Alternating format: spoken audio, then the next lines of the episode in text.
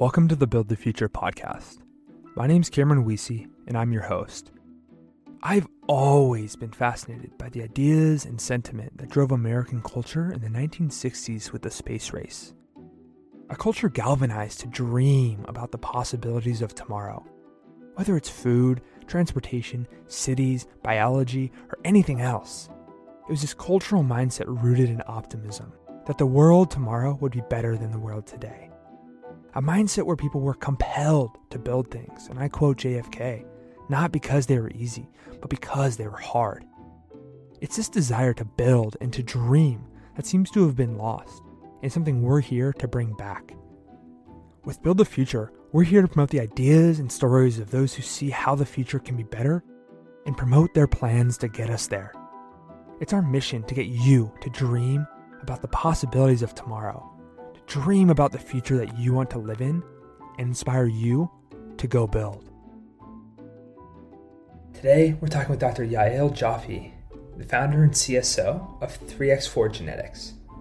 At three by four Genetics, they're taking a new approach to genetic testing to provide people with actionable insights based on their genes.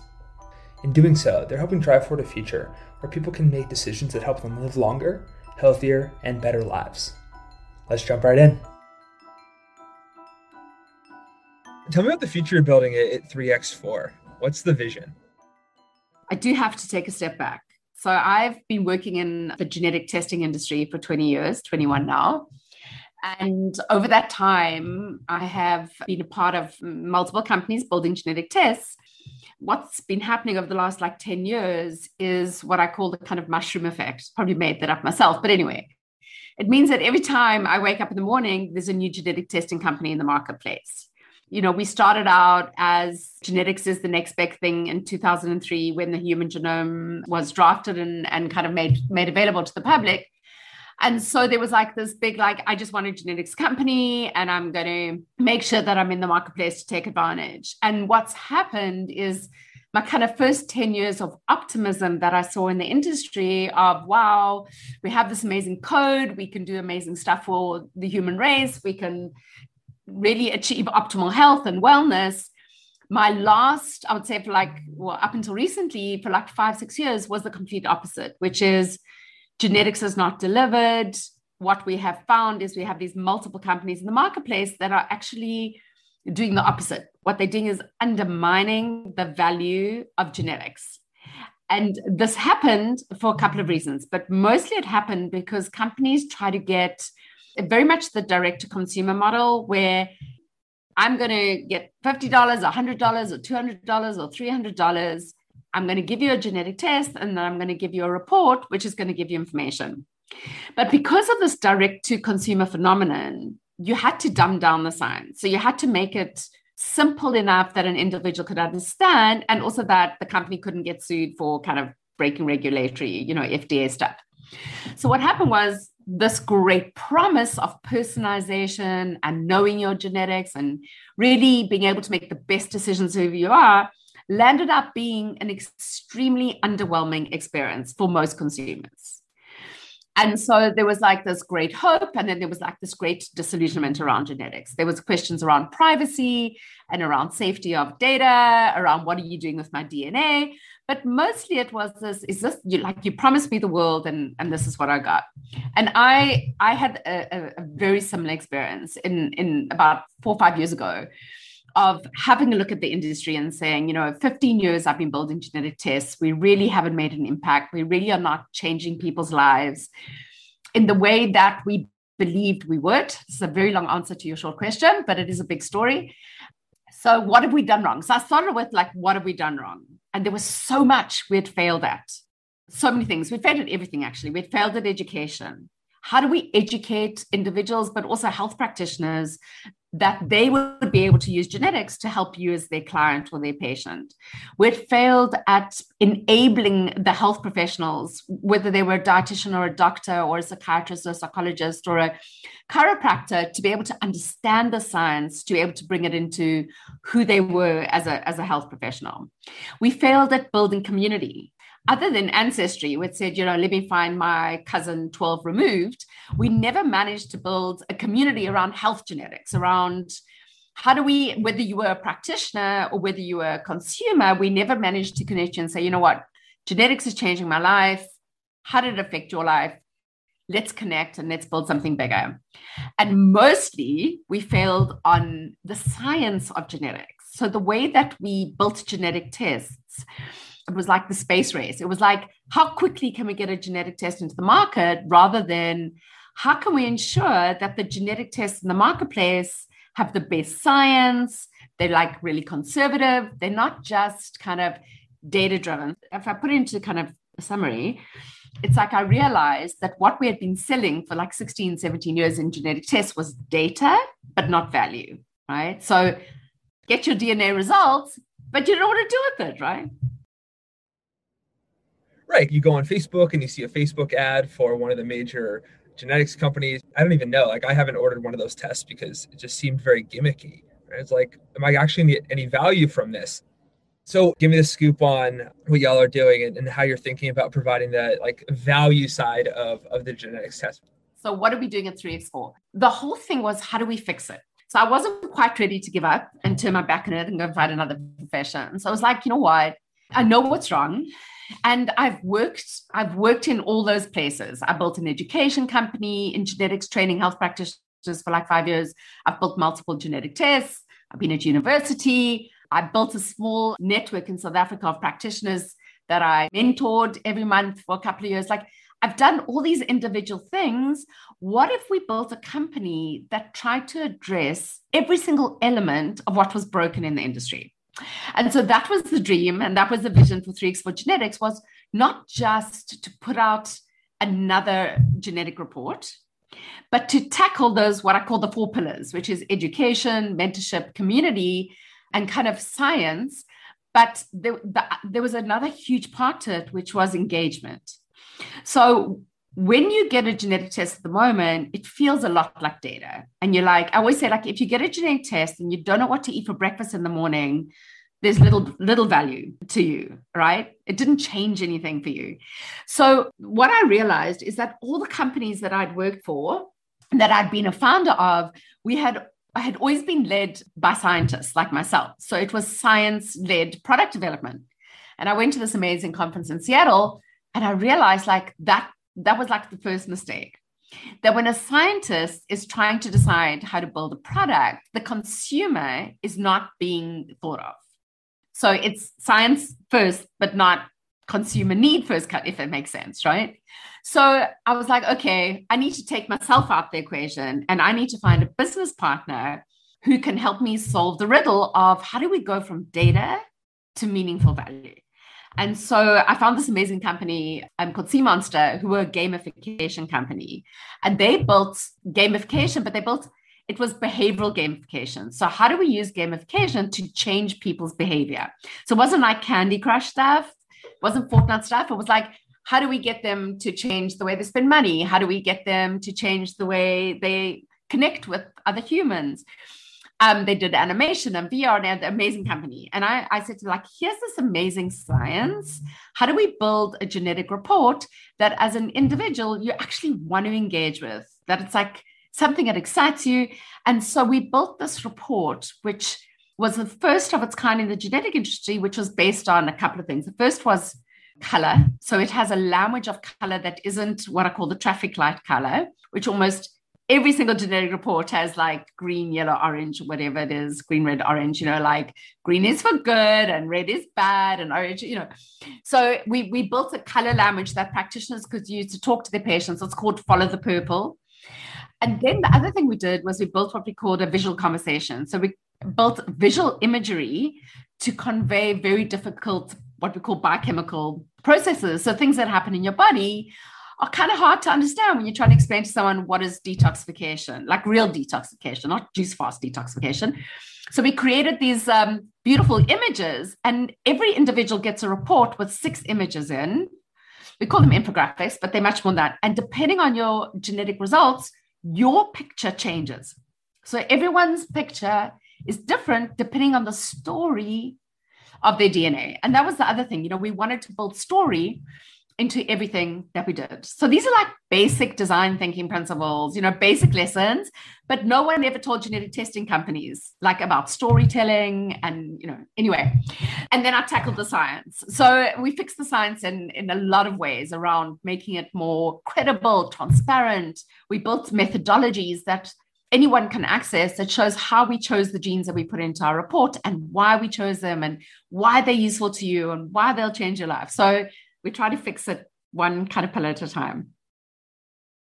Why do you think it took so long for the consumer side to catch up? Why was everyone focused on delivering the basic report? What was missing? Was it just the fact that it was mostly science? Because like you have the science side, then all these, you know, genetics companies that are out in the market right now, they've done a good job of like branding and running Facebook ads. But like, what do you think that gap was that was missing? I think the gap is the consumer. I think it's been like a very almost paternalistic science in so many ways, which kind of grew out of the kind of whole, I guess, the whole medical Western medicine, which is, you know, I'm the doctor with the white coat. I have the answers and you're the, you're the patient sitting on the other side of the desk and you must just listen to me and I'll tell you. I don't think it's only genetics. I think it's a problem with science companies, biotech companies. Not all. They, they're getting much better of this idea that we're the clever ones. We're pretty smart. And you must just be very happy for these this information we're giving you. And I think that, you know, it's a real switch to think, what does the consumer want? What do they need? What do they understand? How's this going to be meaningful for them in their life? What kind of problem is it solving?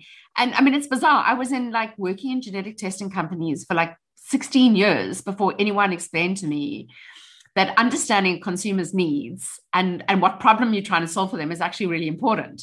And I'd been part of multiple, multiple genetic companies. So I think there was almost like an arrogance in genetics of this is the greatest thing that's happening in our century.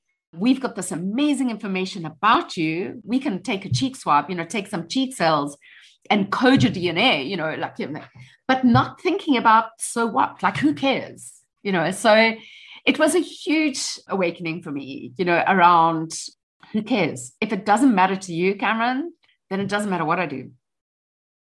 What are some of the kind of the insights that people can glean from their genetics report? What are some of those value value adds? This is what genetics does. So we're ninety-nine point nine percent identical in our D N A. So our D N A is a code. It's a sequence, it's a code, it's a language, it's made of letters, right? And our letters are ninety-nine point nine percent identical. But at zero point one percent, you and I have a different code. Okay, but zero point one is like three to four million places in our D N A. So it's quite a lot, right? We're different from each other. So now why does that matter? So it matters because those differences between us, what they do is they change how we respond to the world around us. By that, I mean, they change how we respond to different foods. So it, whether it's gluten or caffeine or saturated fat or the ketogenic diet or drinking dairy, I'm thinking, you know, but it also, but it, but that's not the whole story. It changes everything about how we respond to the world. So if you and I are exposed to the same stress, we have a car accident and we're in the car together and we have exactly the same car accident, how we respond to that trauma will be different. So when we think about the concept of resilience, it's genetically driven.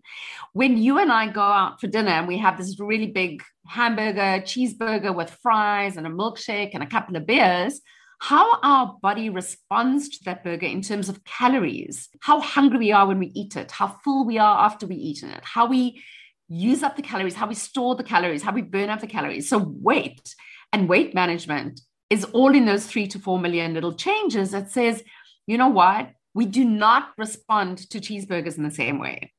So when we go out and we like go to Beijing and we're exposed to this huge like pollution, you and I do not respond to the pollution in the same way, right?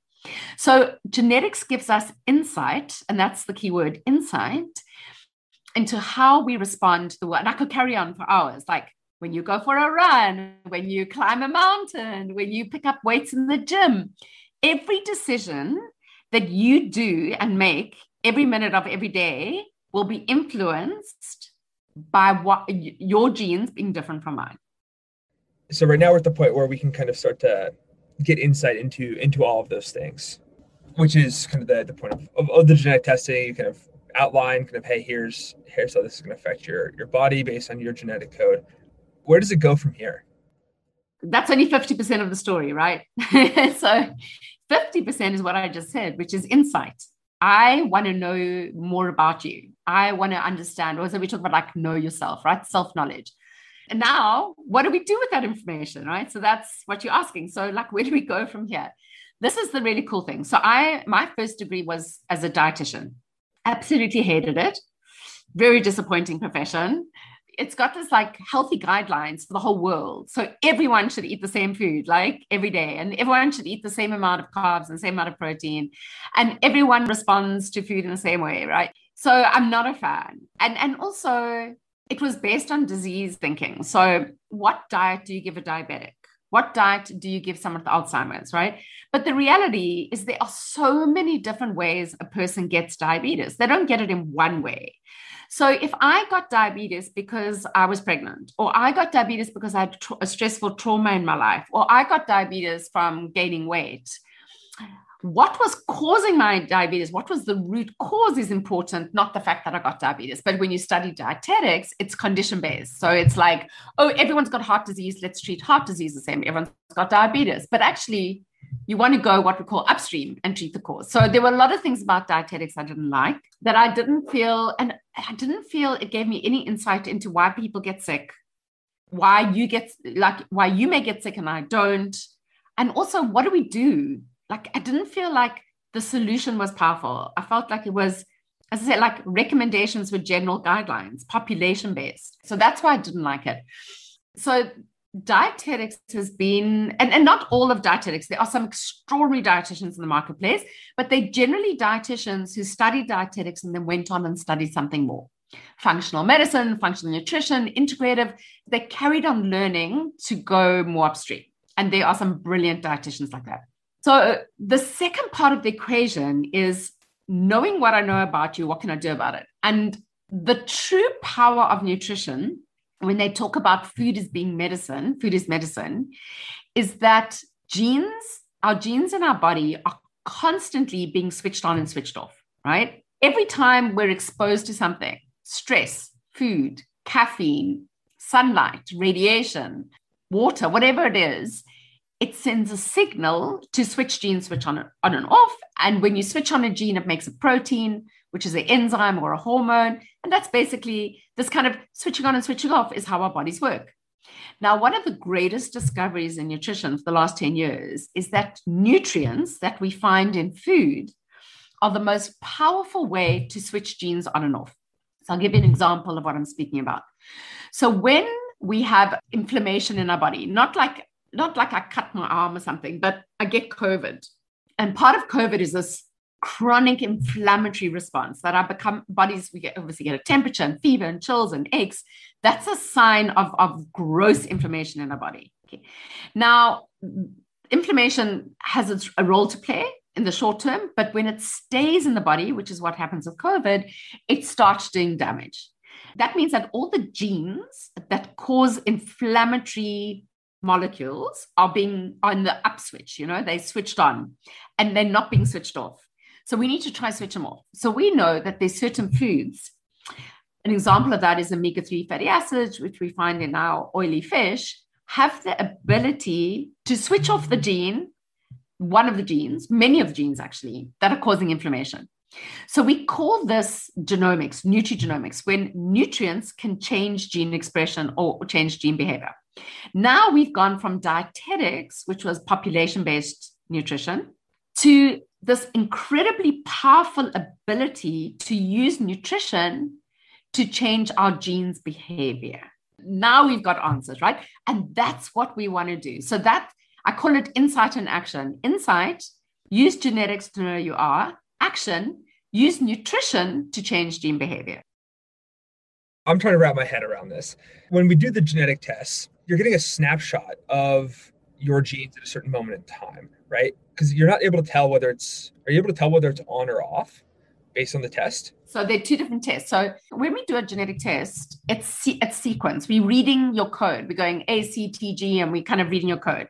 And that doesn't change in your lifetime. So if I do your genetic code when you're like born or when you're twenty or forty or fifty or sixty, I'm going to get the same result. The code doesn't change because we're only measuring code.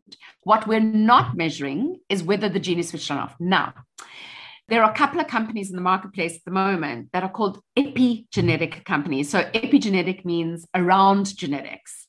So it's genetics is like the actual code, epigenetics is around, which talk about being able to measure whether the genes are switched on or switched off.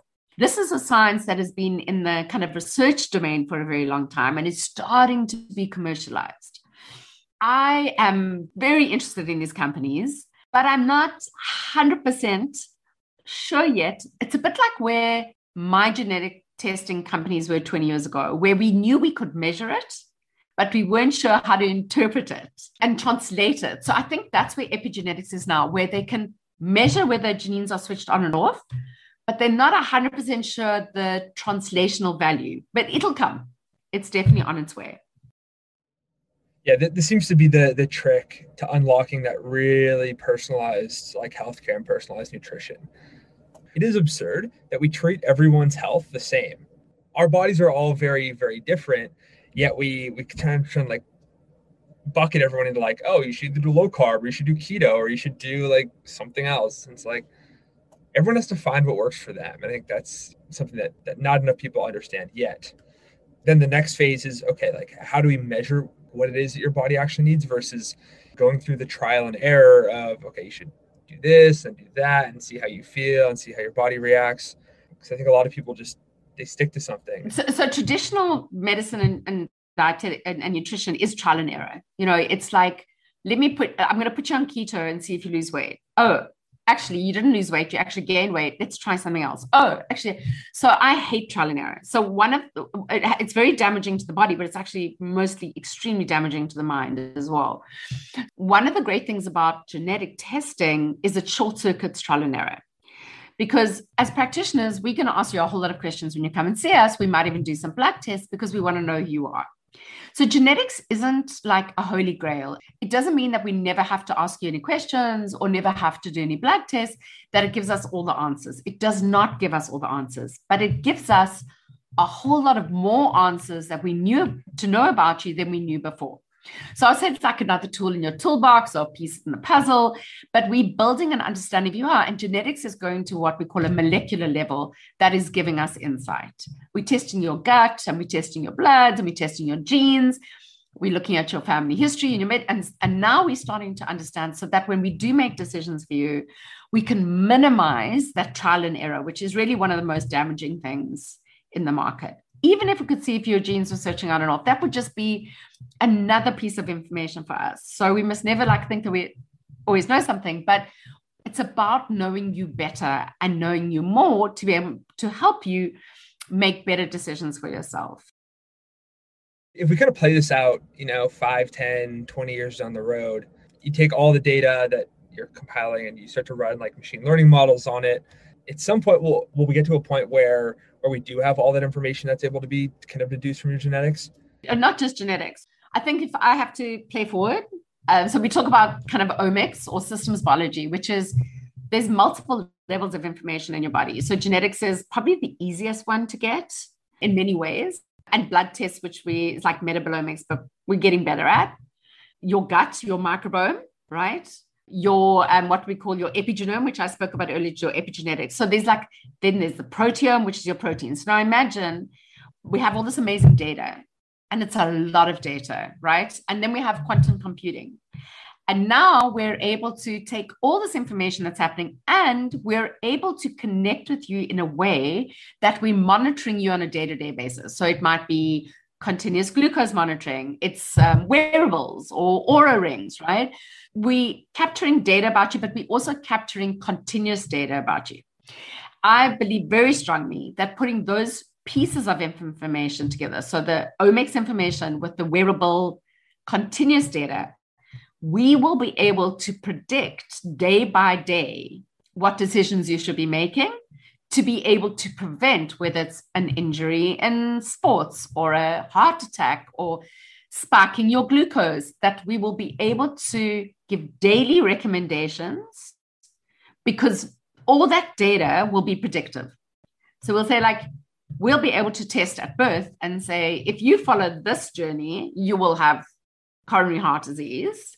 And we can already change your decision-making here. And because we can track the way your body adjusts to those recommendations, we can continuously improve it to be able to prevent that disease happening forward. So uh, this is not a pipe dream. I mean, this is this is already happening. We're already starting to integrate wearable data, continuous measuring. It's just, it's almost quantum computing, and then obviously kind of figuring out what the algorithms are that we need to be. But it's it's well on its way. I've had a couple a couple guests on who are kind of in the the continuous monitoring space. You have Matteo Franceschetti from uh, Eight Sleep, where they're doing kind of the sleep data, and they're they're on a very cool trajectory. Um, Josh Clementi from from Levels doing the continuous blood glucose, and we're kind of at a point where like, we're still at the early days of this monitoring. So it's kind of high level, but as we kind of progress and the technology is better and can run models on this stuff, and as we kind of make some more breakthrouugh in, in the genetics and uh, the genomic space, we'll have more insight and we can pair all this stuff together. Can you kind of talk through some of the like exciting implications of being able to do this? High level, like exciting stuff that, that comes out of this. Yeah. I mean, I think the most important thing is about the individual taking responsibility for their health. And I think this is where it changes. So before, you know, health and medicine has been institutionalized by governments and then by big insurance companies. And I think what is so amazing about being able to capture your own data, whether it's it's um, sleep app or Oura Ring or Garmin or continuous glucose, is the big change really is about um, the individual taking responsibility for their own health journey and being able to make the best decisions for their health and not having this paternalistic relationship with their M D who they go and see and says, here's a statin for your heart, for your high cholesterol level. Let's get it down. I mean, a lot of people talk about it as a kind of the democratization of health. And that is, for me, the most exciting thing. So whether it's, you know, genetics is just one component. It's obviously the journey I'm on, but we all need to be, we're all moving with it. You know, as you say, all the companies you're talking to, the, the data scientists, the, the biomedical engineers, we're all heading to that point where, and we know that from biohacking. You know, the early adopters of biohacking who are trying to do just that. They're trying to gather their own data to be able to make better decisions. And we know that it's predominantly successful. It's mostly successful. It's just hard, right? Because data is not integrated at the moment. But once we get that kind of, we call it, I mean, what I think they call it the, the internet of all medical things. I think it's called I O M T. That's the idea, is that you don't go to one place for your sleep data and one place for your blood data, like, you know, LabCorp for your blood data and one place, that everything is sitting in a single data space and it's all talking to each other and integrated. And I, I think that that's a game changer. And I think it'll take power away from who runs medicine, which is pharmaceutical companies predominantly. You know, I like drugs for diseases that need drugs, but they're running the medical establishment, as well as um, big agriculture, big ag. I mean, the, for me, it's pharmaceuticals and and the big um, food companies are running medicine and, and, and um, nutrition, certainly. So, you know, when we can take that power away and be able to make our own decisions and not make decisions from what we read on social media, but make decisions from what we read about ourselves. And I don't think that's so far away. I really don't think we're talking about like huge time here. It's a lot closer than everyone thinks. Can you riff on the relationship between the like food companies and this internet of medical things and how those two play together? It's more the food companies and good nutrition that that's holding us back. So we have like big food companies who love processing food and then selling it to us at a really cheap price, but like low, low nutrition, right? So it's always cheaper to buy a Big Mac than it is to buy fruit and vegetables. So it's not very different from the pharmaceutical companies who don't want you to use fruit and vegetables to manage your health condition. They want you to take the supplements. So it's not in their interests, and which is partly why we land up with such cheap, but they tied into regulation and health policy to be able to subsidize the companies that are processing food rather than the companies that are growing fresh, organic, non-Monsanto. I now sound like a conspiracy theorist, but it's true. It's all true. You know, that, that this is the reality, is if you look at the way the government subsidizes food production and farming, it's not going to the companies that are generating health. So it's the same, that the power is sitting with, with the big companies.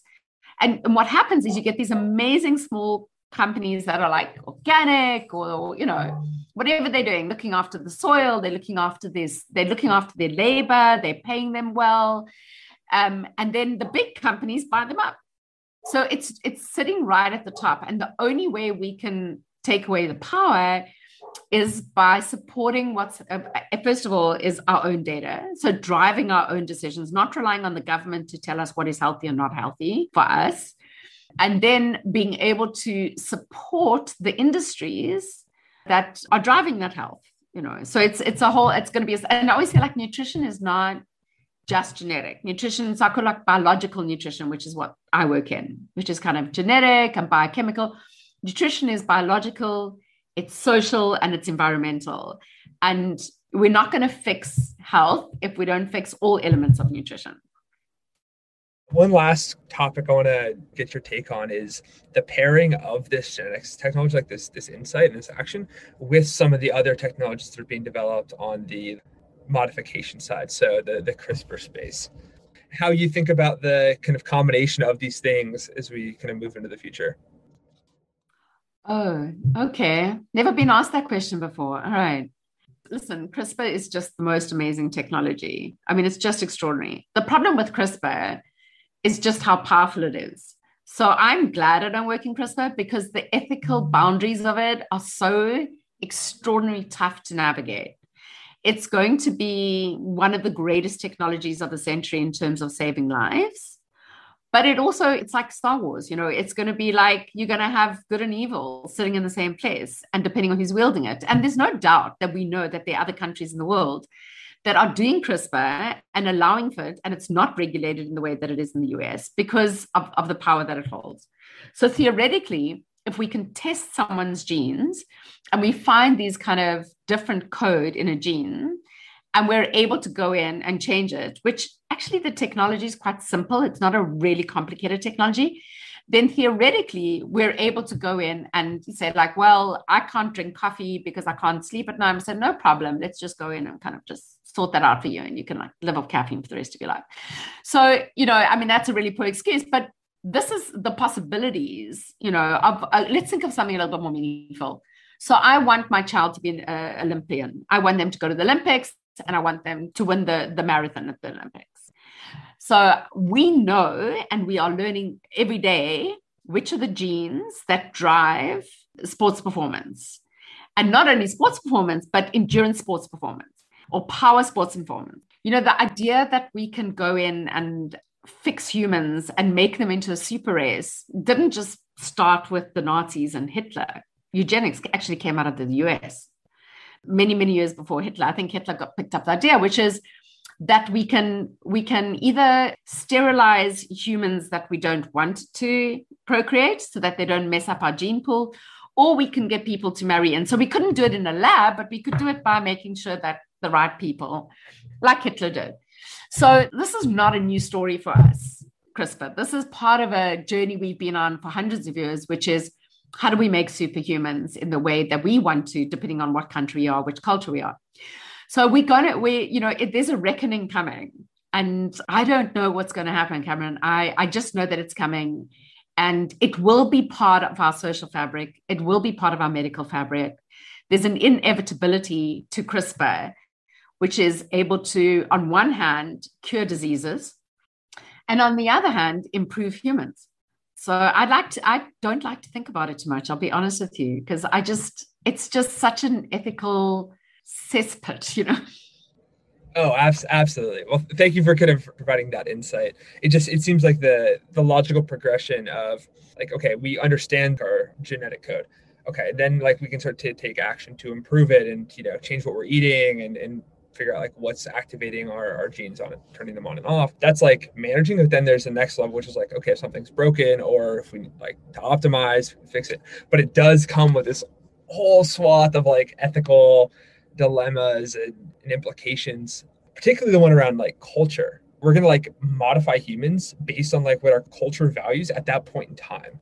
That's where eugenics has been always used, is in culture. It came out of the southern states of America, where it seems like it's always kind of Caucasian, but it's always been driven by, it's like step into political space here, but it's always been driven by culture.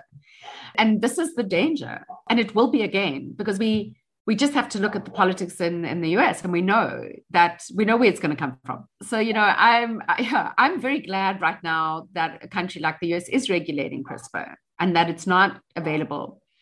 If I had a child who was suffering from a dreaded disease and I knew CRISPR could cure it, like I might have a completely different opinion. So it's a really, really tough one, because it is an extraordinary, extraordinary technology, really. And I was delighted that the, the two women who invented it actually won the Nobel uh, Prize this year. Yeah, very well deserved.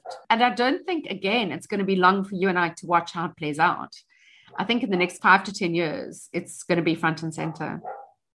We will wait and see. I mean, we've seen this play out in, in multiple cases. Stem cell research was exactly the same, where stem cell research, I don't know if you've done work, is, is amazing. Another technology that is just brilliant was so overregulated when it first came out, even though it had the potential to save many, many lives. And I think it was Israel was one of the countries that opened it up and said, this is brilliant stuff. So people were traveling to Israel to go and have stem cell treatments because it was totally saving their life. And now we're seeing it's kind of be more de- deregulated and we can more accessible. But that's an example. I mean, it doesn't have the same ethical issues, but it, it also had a lot of regulation. And then we found these like little areas in the world where you could go to have stem cell treatment. And, you know, now we're like, oh, let's all gather our stem cells and keep them for later. But it wasn't always like that. It's funny how the that was like very taboo, and now it's commonplace, and you know that happens with happens with those things. To wrap us up here, where can people find you, and how can they support uh, the company? We're at three x four genetics dot com, so it's literally a three x four, just like um, X as in ex-boyfriend. We're at the moment only available in the U S and South Africa. And if you just reach out to us at info at three x four genetics dot com, we've got, we actually don't sell direct to consumers. I'm currently of the belief that if we really want to get value from genetics, we need to have a very well-trained, educated, and mentored health practitioner to make sure that you reduce your trial and error and you get the best value. So if you get hold of us, we will make sure that we find you the best possible practitioner in the U S who can help you really, you know, get proper value, real value from your genetics. All right. Well, that's, that's what I got. Thank you so much for coming on, and yeah, excited to, to see what y'all do and, and kind of how the future of genetics progresses. Well, thanks so much, Cam. That was a fascinating conversation. Lots of things I haven't thought about for a long time. So really enjoyed it. Thank you very much. Thanks for joining us for this episode of the Build the Future podcast.